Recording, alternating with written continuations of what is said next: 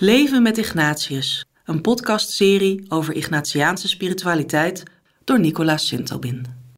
Deel 5. Onderscheiden in het leven van alle dag.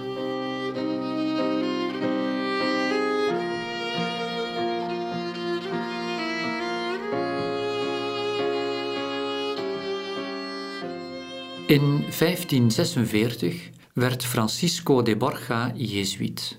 Bijzonder aan deze jonge weduwnaar was dat hij de hertog van Gandia was, onderkoning van Spanje, een man met een grote bestuurservaring.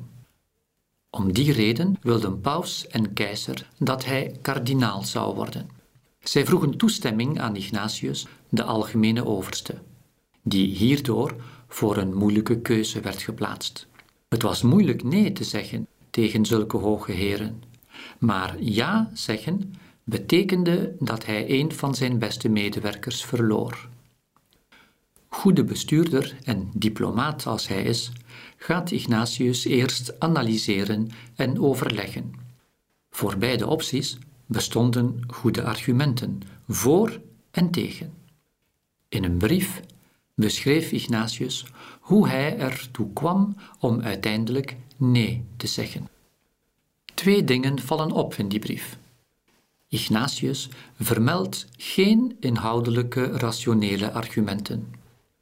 Hoe belangrijk die ook zijn, in laatste instantie is het niet op grond daarvan dat hij beslist. Ignatius schrijft wel uitvoerig over de gevoelsbewegingen die zich voordoen in zijn biddende hart terwijl hij over deze zaak onderscheidt. Hij zoekt Gods wil door aandachtig terug te blikken op wat er zich in hem afspeelt, als hij het dossier aan God voorlegt. Hierbij zoekt hij steeds wat hij troost noemt, het tegenovergestelde van troosteloosheid. Zelf geeft Ignatius volgende omschrijving hiervan. Ik noem vertroosting elke vermeerdering van hoop, geloof en liefde en elke innerlijke blijdschap die een oproep en aantrekking inhoudt tot het hemelse en het eigen heil van de ziel en haar al dus rust en vrede geeft in haar schepper en Heer. Troost gaat dus over de ervaring van meer leven en liefde. Het is het teken van een groeiende nabijheid bij God, een teken dat je verder mag gaan in die richting. Troosteloosheid is het omgekeerde. Ignatius zegt hiervan: Ik noem troosteloosheid duisternis en verwarring in de ziel. Een beweging naar wat laag en aards is, onrust vanwege verschillende beroeringen en bekoringen, een neiging tot wantrouwen, de ziel die zonder hoop is, zonder liefde, geheel lui, lauw, droevig en als het ware gescheiden van haar schepper en Heer. Let wel, onderscheiding zoals Ignatius die beoefende, is geen vrijbrief voor een dictatuur van het oppervlakkige gevoel.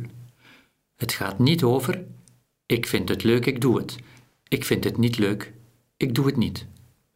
Onderscheiding vraagt te luisteren naar de diepere affectieve bedding.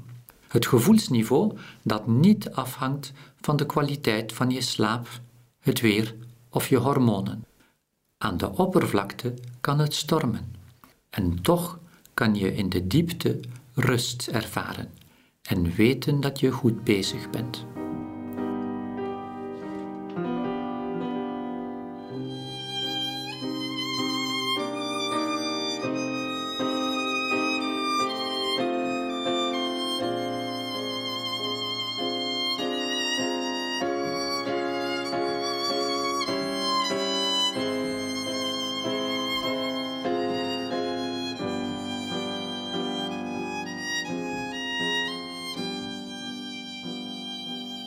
Onderscheiding vraagt ook dat je ware van valse troost leert onderscheiden.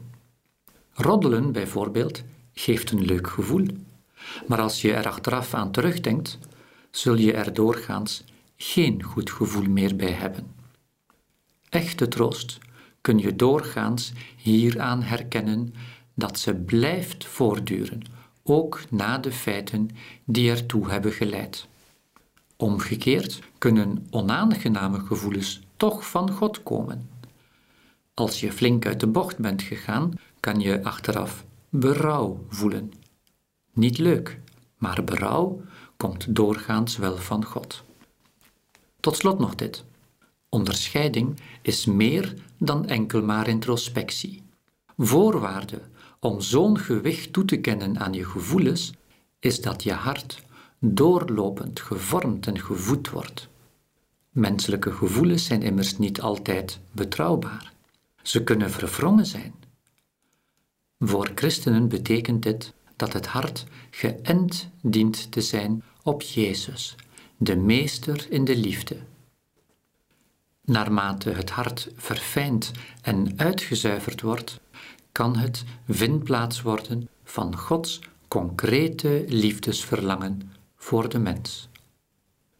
Dit betekent niet dat niet-christenen niet kunnen onderscheiden. Gods geest laat zich niet opsluiten in één kerk of godsdienst. Maar ook hier geldt de voorwaarde van de doorlopende vorming en de voeding van het hart.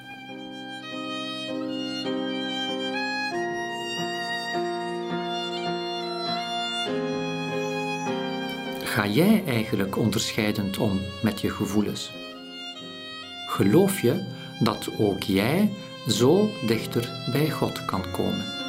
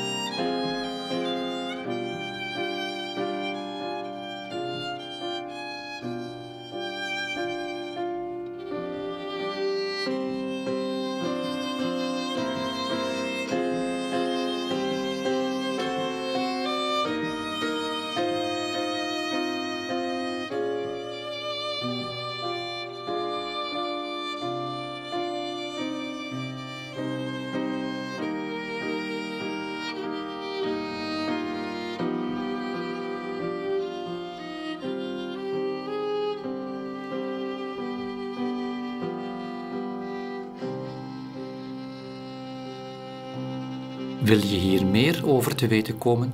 Lees dan het boek Leven met Ignatius op het kompas van de vreugde. Deze serie podcasts is een samenvatting van dit boek.